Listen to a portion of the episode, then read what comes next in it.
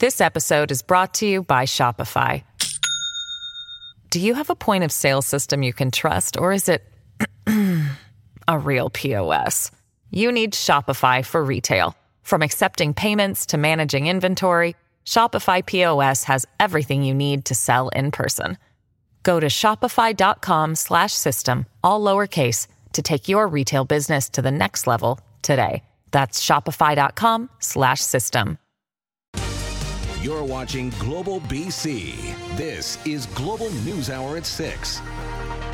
Good evening. Thanks for joining us. I'm Colleen Christie. Sophie and Chris are off tonight. Two men who survived a deadly Christmas Eve bus rollover on the Okanagan Connector are sharing accounts of their harrowing ordeal.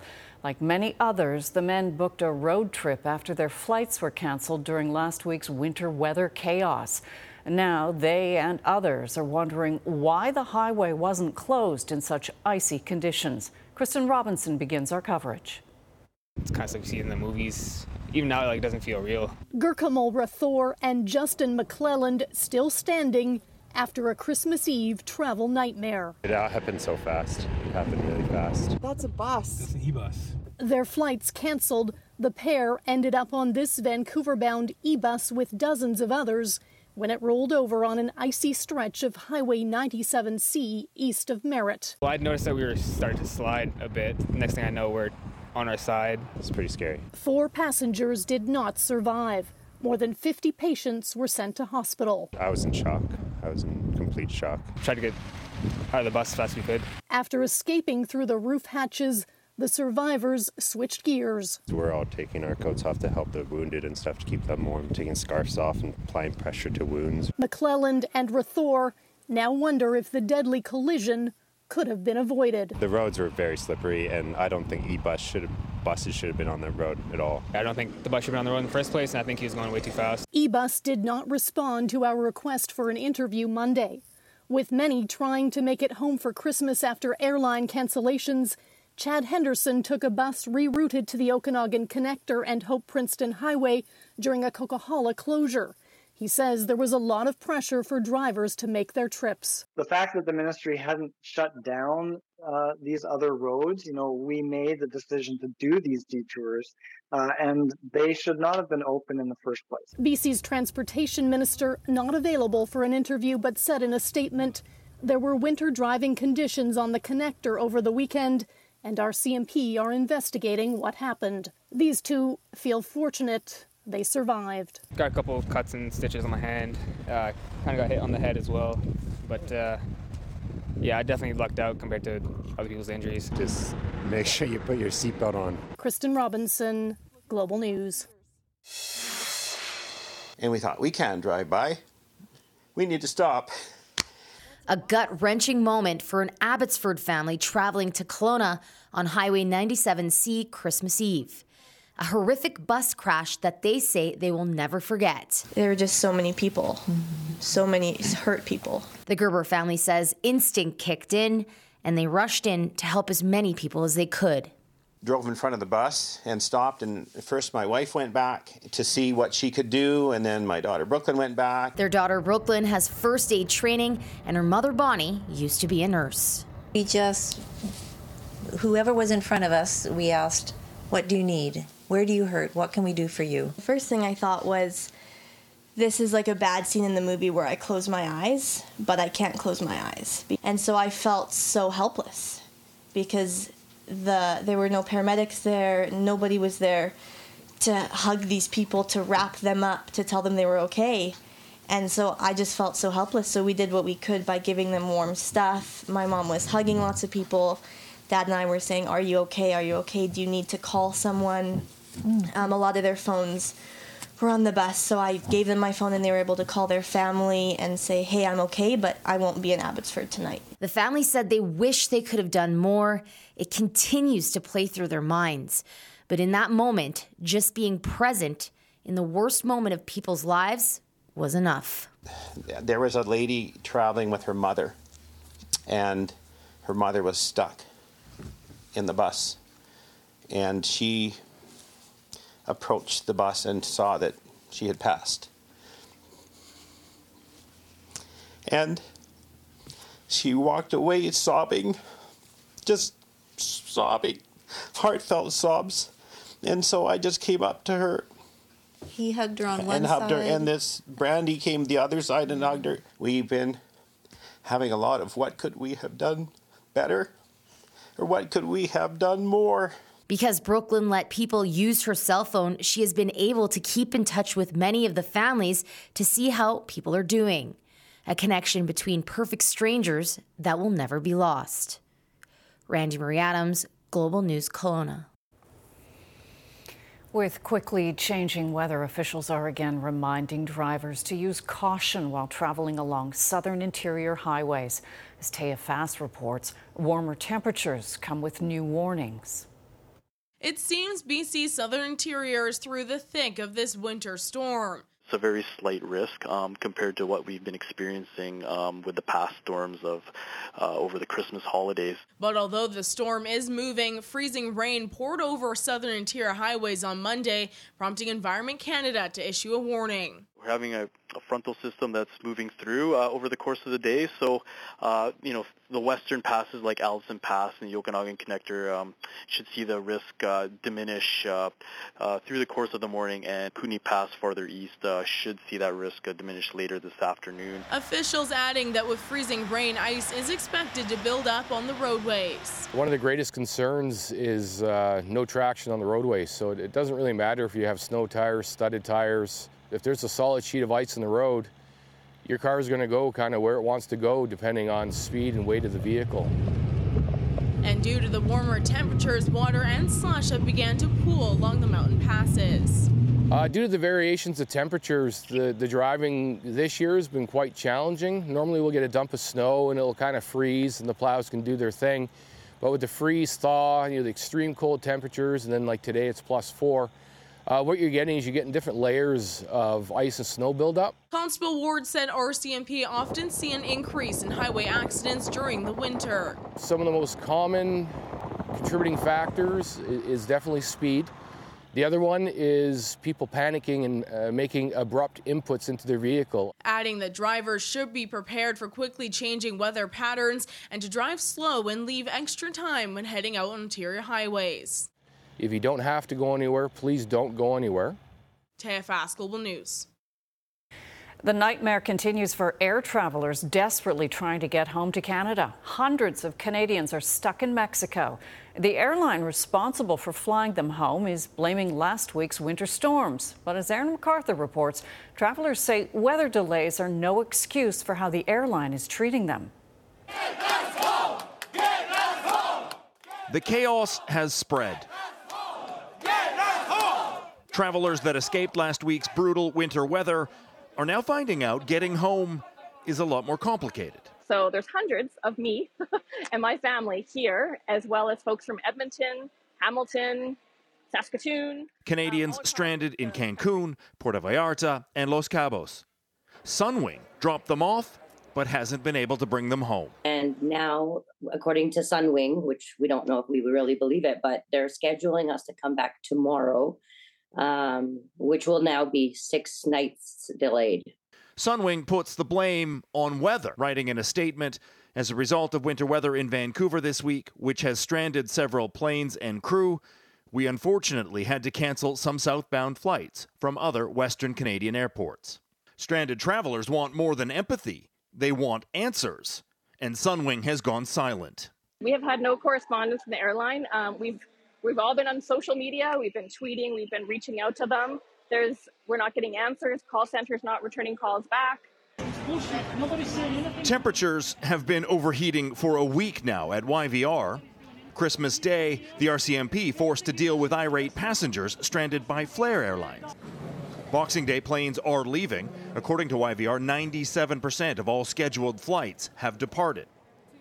For a total of about 572 flights today in and out of YVR. Um, and right now we're about 27 cancellations. Sunwing has plans to bring home some travelers Tuesday. At this point, passengers not confident a plane will be waiting for them. I honestly will never fly, fly Sun, Sunwing again. Aaron MacArthur, Global News. Residents of a condo complex in Langley have been forced from their homes after a retaining wall beside the building began to cave in.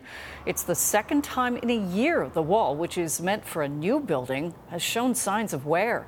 Power and other utilities have been cut off since the structure started to deteriorate at 7 o'clock last night. Residents say they noticed the ground was shifting in recent months. Once the snow cleared, they could see the full extent of the damage. I had a bit of a panic attack, honestly, because it's it's our first home, and uh, it was Christmas morning. We didn't, we haven't, we still haven't opened any of our presents because we've been trying to figure out what do we have to do. Is it safe? We wanted to make sure that it's safe uh, to still be at home. Because the land is unstable, it's not certain if BC Hydro can restore power when it visits the site tomorrow. Residents have been given three nights at a hotel while the damage is assessed. A warning tonight on the lower mainland of a possible storm surge and flooding tomorrow morning due to a king tide and high winds. The city of Vancouver says a number of areas, including the Fraser River, English Bay, False Creek, and Burrard Inlet, could flood. As a precautionary measure, the Stanley Park seawall will be closed tomorrow morning from the Lionsgate Bridge to English Bay and in front of the kids' pool. At the same time, the city of Delta is asking people to keep a close eye on rising waters. The heightened risk of flooding is most notable in the communities of Beach Grove and Boundary Bay.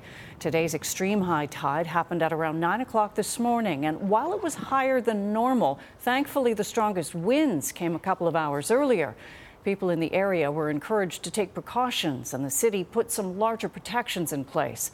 City staff are still on hand with portable pumps and generators if needed, and there's still a risk of flooding tomorrow. The deluge of rain is causing flooding in parts of Vancouver Island. So far, 12 houses in Chemainus have been severely impacted by the rising waters.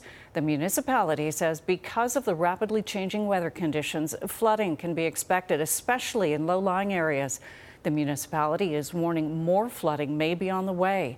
It says residents should clear storm drains and eaves to ensure proper drainage and to prevent damage. Residents say it's the third year in a row for these devastating conditions. Every time it floods, it's, it's absolutely devastating. Last year, I had to gut my whole basement. I pulled out every shelf, every board, anything that was in there went into a dumpster. The flooding has also forced the closure of Chemainus Road, north of Mount Sicker Road and Crofton Road. Drive BC indicates a couple of detours, including Herd Road. And the South Coast is in for even more heavy rain. Meteorologist Yvonne Shell is here. Yvonne, what's the timeline for this next round? We're already starting to see some rain pushing in, Colleen. It'll intensify, especially as we get in late evening, overnight, and for our Tuesday morning. That's key when we'll start to see some of the heaviest rainfall, an additional 20 and up to 40 millimeters for most areas. But with this weather maker, we're also seeing very windy conditions. And the big concern, especially near the southern regions of the island, as well as Howe Sound, some of those wind gusts between or sustained winds at 70 and gusts of up to 90 kilometers per hour. Additional rain right across the board, heavy at times. The concern for flooding will be what we'll be tracking through the day for tomorrow. We still have additional snowfall amounts, even the risk of freezing rain. I'll show you which mountain passes could see up to 30 centimeters for tomorrow coming up very shortly. Colleen? All right. Thanks, Yvonne. Gas supply issues appear to be affecting several stations across the province. Signs are showing a price of zero, meaning no gas, but a few stations in Metro Vancouver and Vancouver Island still have premium gas for sale. Analyst Paul Pasco says it's a combination of increased demand over the holidays plus weather issues that have stopped production at some of the larger refineries. He adds it's not a long term problem and should be resolved over the next couple of days. It was a long Christmas night for residents at a condo building in West Kelowna, forced out of their homes early this morning. A gas leak prompted the sudden evacuation, and some still don't know when they'll be able to return home. Jaden Wasney reports. Shortly after midnight, residents at this condo building in West Kelowna were woken up by the sound of alarms triggered by a gas leak. As they scrambled to exit, there was little time to prepare. There was people standing out here in their bedroom slippers with no socks, in their uh, bathrobes. There was people uh, holding their cats, and they were trying to figure out what was going on. Mark Vanderkam is among the dozens of residents who was forced to flee. He told Global News that a body was found inside the complex. One of the residents uh, said that there was a dead body uh, discovered on the sixth floor, uh, and it had been there for uh, the past week. RCMP confirmed there was a body found in the building, but that it's unrelated to the gas leak. It's believed the body had been there for some time. Police told Global News that they were called to the Gossett Road complex in the evening hours of Christmas Day following a report of a deceased individual. There's a lot of police around, and they weren't really um, forthcoming. And then we saw people with hazmat suits on, full bio hazmat suits with oxygen tanks. While authorities were on scene, the gas leak was discovered, forcing everyone out. Because the leak prevented the body from being removed Sunday evening, it wasn't until Monday afternoon when officials could be seen taking the body out on a stretcher. An emergency support service center was also set up at the Westbank Lions Community Center for the displaced residents. By Monday afternoon, some of the residents in the suites not damaged by water were given the go ahead to go back home, but others remain out, and it's not known when they will be able to return. Jaden Wasney, Global News, West Kelowna. It's a tradition many have come to enjoy and rely on Boxing Day sales. And while many stores did not see the crowds and crazy consumerism we long associate with the holiday, others had lineups for kilometers. And some are attributing what some are attributing the change to in just over a minute. This episode is brought to you by Shopify. Do you have a point of sale system you can trust, or is it a real POS? You need Shopify for retail. From accepting payments to managing inventory, Shopify POS has everything you need to sell in person. Go to shopify.com/system all lowercase to take your retail business to the next level today. That's shopify.com/system.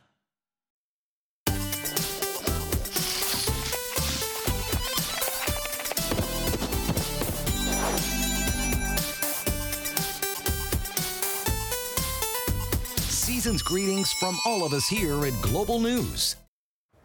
The strange blue flame of a power station fire in Tacoma, Washington, and the even stranger reason it was on fire. And concern growing in China as COVID cases surge and more rules are set to be dropped.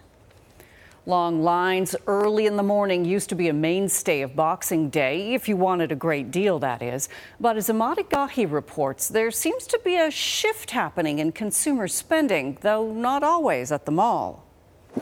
Morning, coming in. It was either a Christmas hangover or the sign of the times. Hey, how are you? No lineups today. Yeah, that's good. Either way, this Boxing Day, the opening of the doors at Best Buy in Vancouver was eerily quiet, and the lineup outside consisted of just three people. I guess there's a lot of online shopping available now, and no one's gonna be, you know, in line fighting for, for stuff. I was expecting a lot more people, but it's nice and quiet, so it's good. On this day, there was plenty of worm for the early bird. But the extra elbow room in the aisle left some adventure seeking shoppers, well, feeling nostalgic. Nobody's lining up anymore, and it's kind of, you know, the vibe's just not the same anymore. There, there seemed to be a culture before. And he's not wrong. Who forgets scenes like this in the late 90s? I'm just gonna spend all night just sit here and see what's cheap.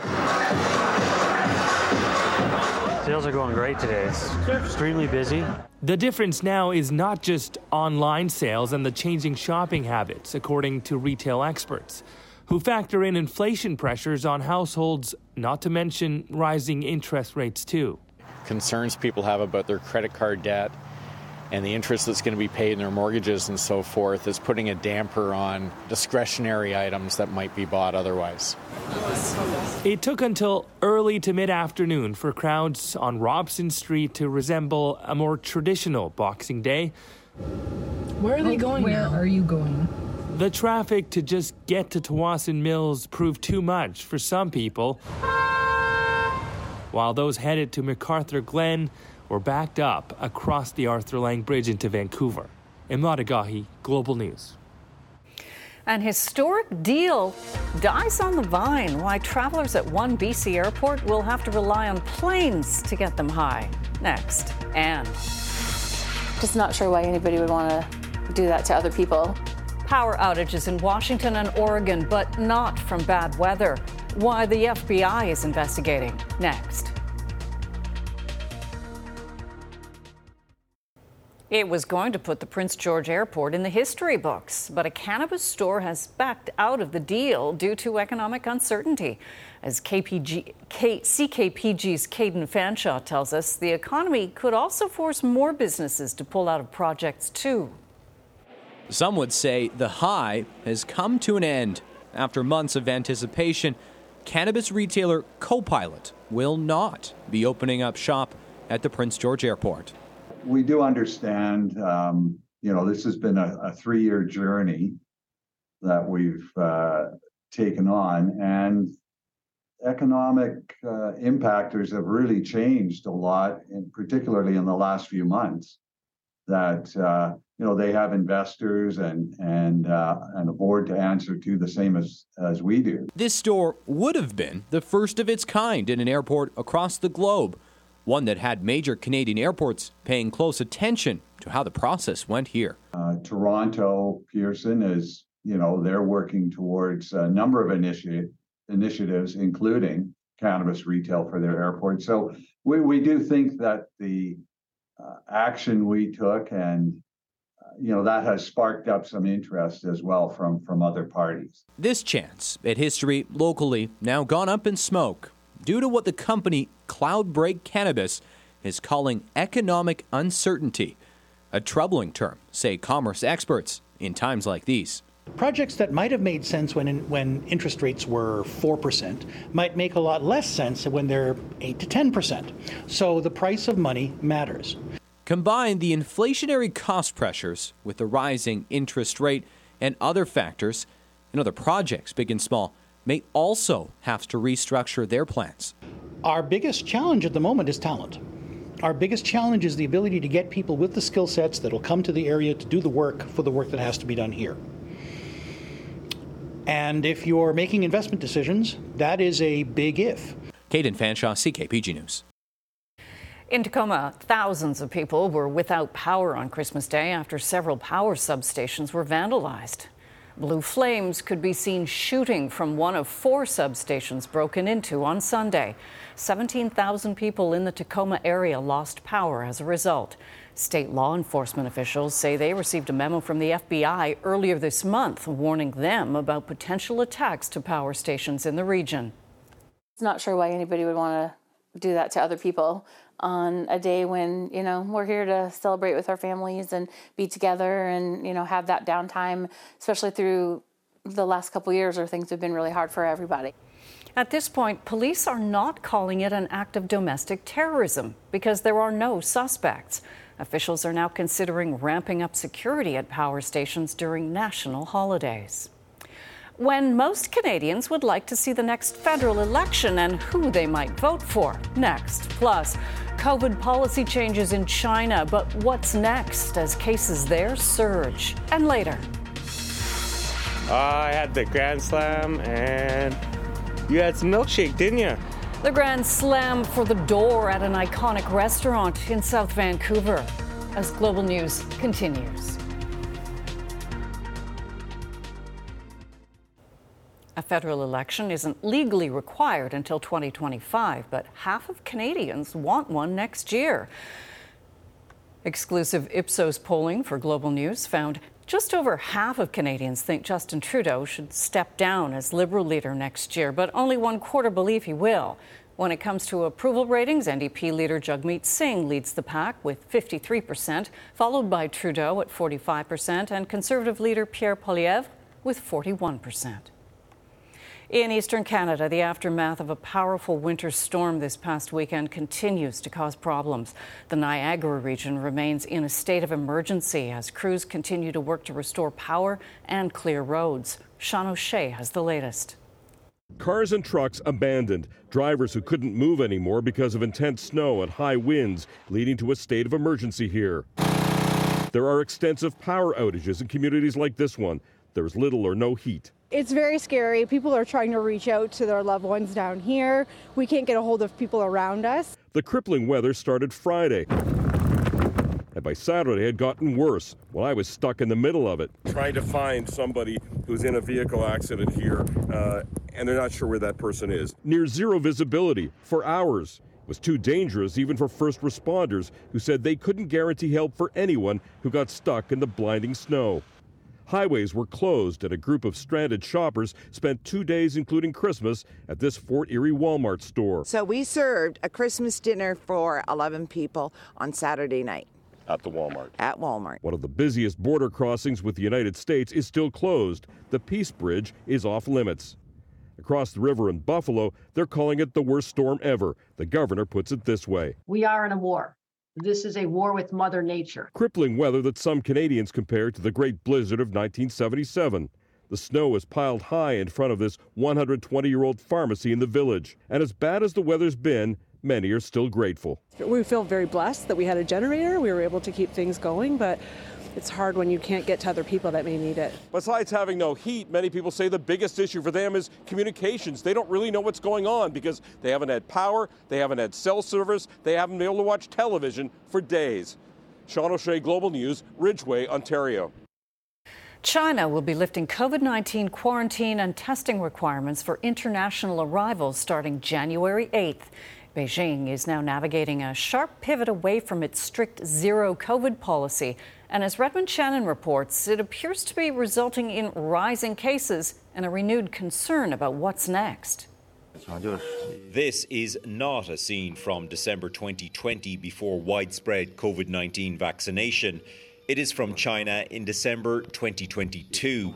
Hospitals and funeral homes struggling to deal with China's largest ever surge of COVID 19 cases. The hospital is just overwhelmed from top to bottom. So, you know, the, the ER filled up with people. The Financial Times reports that Beijing officials privately estimate 250 million Chinese people contracted the virus in the first 20 days of December. I'm exhausted, this ER doctor tells Chinese state TV. Even the much lower official numbers of cases and deaths are now unknown. China has simply stopped publishing figures, and it has set a higher bar for what constitutes a COVID death. The wave comes just weeks after China began to dismantle its strict zero COVID strategy, first introduced almost three years ago. The changes following a series of protests from a very weary population. President Xi Jinping has asked officials to do whatever is feasible to save lives in this wave. But Beijing's 180 on zero COVID continues apace. On January 8th, hotel quarantine will end for passengers arriving on international flights. China's full vaccination rate is high, but less so among seniors, and studies indicate its domestic vaccines are much less effective at preventing serious cases. Last week, the World Health Organization said it believes China is looking at registering a Western mRNA vaccine. We would certainly encourage that kind of work. The true long term impact of China's strategy will only become clear in time. Right now, many Chinese people are dealing with concerns and fears many of us first faced more than two years ago. Redmond Shannon, Global News, London.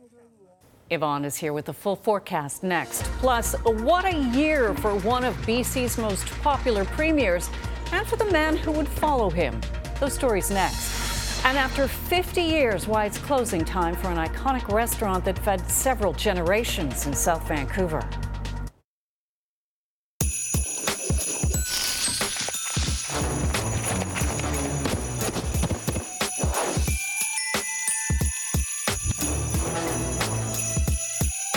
Season's greetings from all of us here at Global News.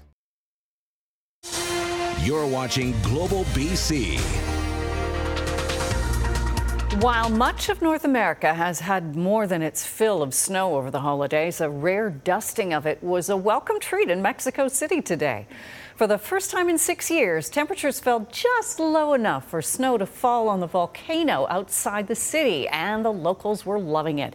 Many scraped up what they could off the ground and made snow people on their cars, while others enjoyed a rare snowball fight. Oh, that is fantastic. I'm glad someone's enjoying that crazy weather.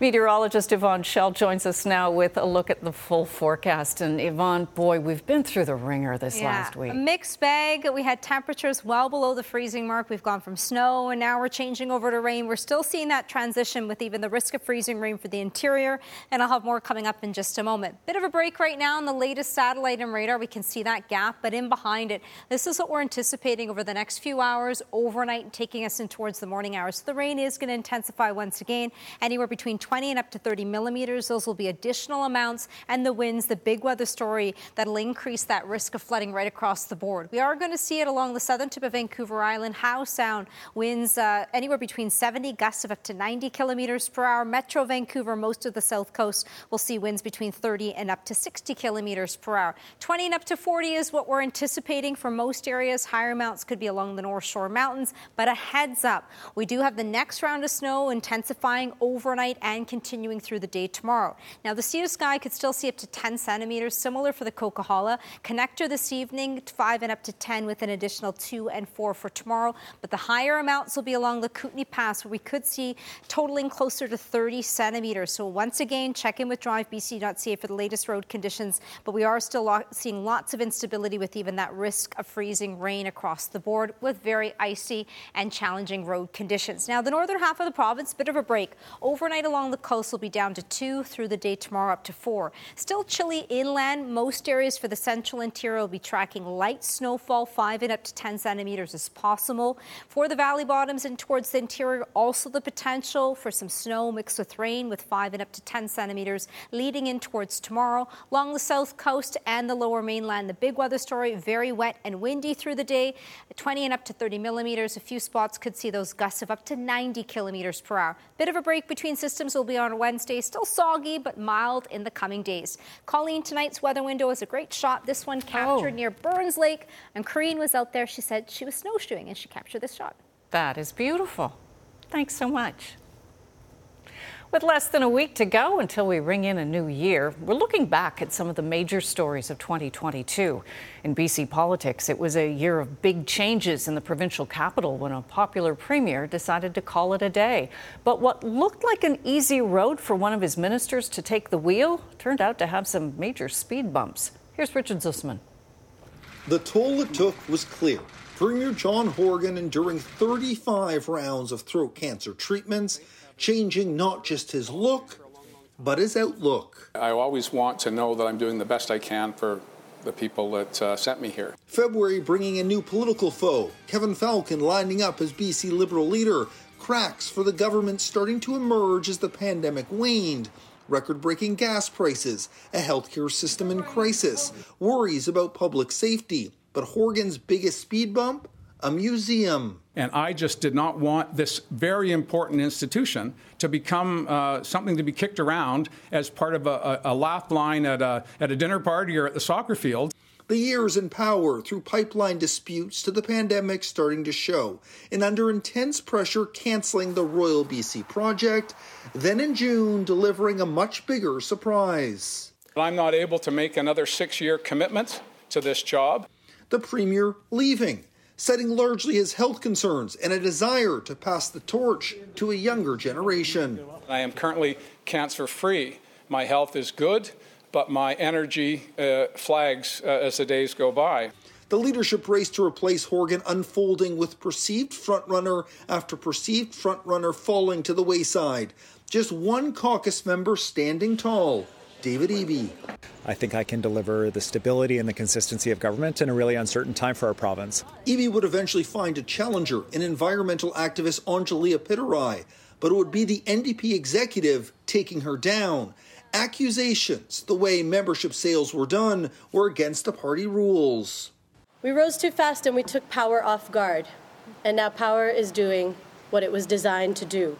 Her disqualification putting Eby in the job months sooner than expected, sworn in by mid November. In on a secret, really. Uh, I'm not as tall as I look. Um, because I'm standing on the shoulders of John Horgan. Eby already making announcements on healthcare, housing, affordability, public safety, building on the vast legacy Horgan leaves. passing UNDRIP legislation, overhauling childcare delivery in ICBC, leading during a global pandemic.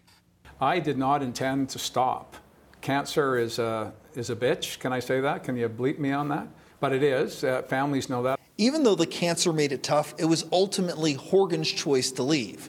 He wasn't forced to resign due to unpopularity or lose an election, handing the reins over to another leader of a popular government, a rare feat in BC politics. Richard Zussman, Global News, Victoria.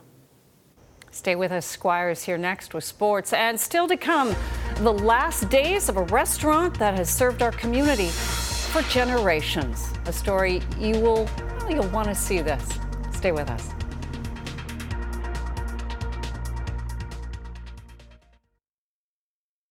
I was looking at one of the monitors that had the World Juniors on. Yes. And the score was a little disconcerting because it just kept on going up and up and not for Canada. Well, the good news is it's not a single knockout. Thank goodness. So there are games to get your act together. It can happen. Sometimes you get off to a stumbly little start. No kidding. Actually, Canada and Finland were the finalists when they had the tournament in the summertime because, of course, it Right. was COVID delayed. Those two teams both lost today. So, two upsets. Interesting. Yes, uh, Connor Bedard and Team Canada really are only four months removed from winning a gold medal at the COVID delayed World Junior Hockey Championships, which had to be held in August. The team for the second World Juniors this year is equally as talented, the Canadian team that is, and one of the favorites for the gold medal. In fact, there are eight players from the August tournament from Canada's win that are on this Canadian team, including North Vancouver's Connor Bedard. But today, as Colleen just alluded to, Canada ran into a Czechia team that showed that sometimes having an impressive looking roster doesn't necessarily mean you're going to win. Sometimes a talented team can go a bit individual on itself. Dennis Williams, normally coaching the Everett Silvertips, is handling Canada's roster this year, and it gets off to a good start. Shane Wright, who plays for the Seattle Kraken normally, back for this tournament, tips in a shot 1 0. Connor Bedard tries the Michigan, but puts it in the Czechia goalie's face. The Michigan, Michigan goal, of course, first done by now Burnaby firefighter Mike Legg. Little shout out there. Uh, David Moravich will score a goal here for Czechia, which had 2 and 35 seconds to take a 2 1 lead in the first period. And Stanislav Svozil will score to make it 3 1. He actually plays with Bedard in Regina. Connor Bedard gets a chance. Connor Bedard scores a goal. Drives the puck through a would be checker and makes it 3 to 2. But that's as close as Canada would get. The Canadians take a five minute penalty, and Czechia gets a goal here from Matus Menzik on the power play to make it 5 to 2, and they would hold on for a 5 2 win. Now, Jonathan Lekkerimäki, Canucks draft choice, playing for Sweden, taking on Austria. Lekkerimäki would score here. There'd be a lot of goals for the boys in blue and gold because Sweden would win this game by the score of 11 0. No upset here. And another Canuck playing on the Swedish team, of course, is Elias Pettersson. Not the original Elias Pettersson, but the defenseman Elias Pettersson, whom the Canucks also drafted. You can never have too many Elias Petterssons. Uh, from a purely selfish media perspective, of which I speak right now, Bruce Boudreau is a fun guy to have coaching the Vancouver Canucks because he loves the game and he loves talking about hockey. Since he got here, we've heard stories from him like how he was in the movie Slapshot as an extra. He helped teach Paul Newman a bit about playing hockey and even had his apartment used in the movie to be Paul Newman's apartment. The most recent story from Bruce Boudreau is all about his final NHL goal, which was in Vancouver when he played for the Chicago Blackhawks. Bouncing to the side of the net, Boudreau a shot. He scored! Bruce Boudreau! Remembers every detail of the final NHL goal that he scored. It was potted during the 1985-86 season against the team he now coaches. That uh, what I remember with that was my only shift of the game. I played seven seconds that game, and the only way I got on is we were on a delayed penalty, and um, uh, nobody went on, so I jumped on the ice and went straight to the net, and Secord passed me the puck and I scored. I got one shift the next night and drew a penalty, but they wouldn't put me on the power play. So Boudreau is your perfect example of a hockey lifer. Decades upon decades of either coaching or playing for nearly two dozen pro teams. It's been a lifelong love affair with the game that didn't seem to return the love. By Boudreau, but both of them still on their feet. Kelly battles for it. Boudreau check. And now here we go. Home run against Boudreau. At least not as a player, where Boudreau scored 28 goals and 70 points in 141 NHL games. It's also interesting when you remember that Boudreau's first NHL goal came against his current boss, Canucks president Jim Rutherford. It's been a lifetime of hockey memories for one of the really good guys in the game. Is it kind of cool to see those things once in a while? I like it, you know. Who doesn't like seeing good stuff about themselves, you know? They might not ever admit it, but they like seeing it. Hey, there's the uh, guy Bruce Boudreau replaced, Travis Green, coaching Canada at the Spengler Cup in Davos. And they were taking on Michael Repik, the former Vancouver Giant, and Sparta Prague. Repik had a couple of goals, and Sparta Prague won this. But uh, Brett Connolly, former Prince George Cougar, scored a couple for Canada. So Czechia beat Canada twice today. They right. beat us in the Spengler Cup, and they beat us at the World Juniors as well. Somehow, someway, Russell Wilson went from potential Hall of Famer to Hall of Shamer for the way he has played in his first year with the Denver Broncos. And since the Broncos can't get rid of Wilson, since they're paying him a ton, they got rid of his head coach today. Nathaniel Hackett was fired, which was going to happen eventually with Denver sitting at 4 and 11, but he is now out, and that means the Broncos have a head start on all the other teams to find a new head coach whose biggest job next season will be to find the old version of Russell Wilson and get him to play for the Broncos, not this new version of Russell Wilson. Clearly, Pete Carroll and the Seahawks knew something when they traded him, and they are the happiest people to see Denver at 4 and 11 because they have the Broncos' first round draft pick, which means their draft pick will be very high next year. Very nice. Very go. nice. Thanks so much, Squire. Up next, saying goodbye to an institution. Can you say Grand Slam? Right after this.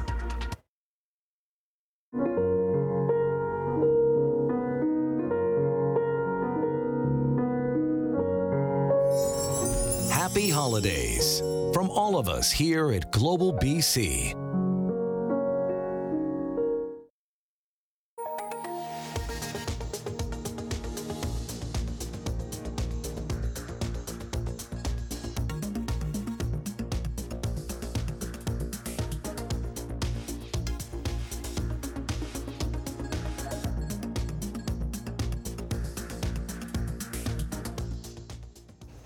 Kamil Karamali is here now with a preview of what's coming up on Global News at 11. Kamil. Yeah, Colleen, we're going to be hearing from more residents who've been forced to spend the remainder of their holidays in a hotel after a retaining wall beside their Langley condo complex building partially collapsed. Power and utilities have been cut off, leaving residents uncertain when they can return home. We've also got comment now from the management company responsible for the mishap. Plus, more reaction as Metro Vancouver braces for king tides and high winds wins tomorrow. This coming shortly before the one year anniversary of another king tide battering that seawall, which took months to repair. More on that on Global News at 11. Colleen? Kamil, thank you. It is the latest casualty of an ever changing city. A long standing restaurant in South Vancouver is serving up its final meals before it's torn down. While the menu is full of favorites, as Grace Ke reports, regular customers say the diner provided them with much more than food over the years.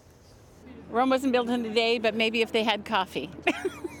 a fixture on Southwest Marine Drive for decades, the Denny's in South Vancouver is closing its doors for good, sending customers home with a souvenir mug and memories. It's sad for We've everybody. seen our kids grow from yeah. being babies, literally babies, to uh, you know six foot six. Yeah, six foot six now. So it's really sad, really sad, really sad, really sad. Because uh, we used to come here for birthdays and you know, because you get free pancakes, right? Every holiday we're here and just, you know, have breakfast with the family. Our cameras were not allowed inside, but through the windows, customers were spotted enjoying one last laugh over coffee and their favorite meal. I had the Grand Slam and you had some milkshake, didn't you? First time ever having one. oh, I'm having a Grand Slam, so I already know. Hash browns, turkey, bacon, and the coffee. Double berry pancakes, I think it's called.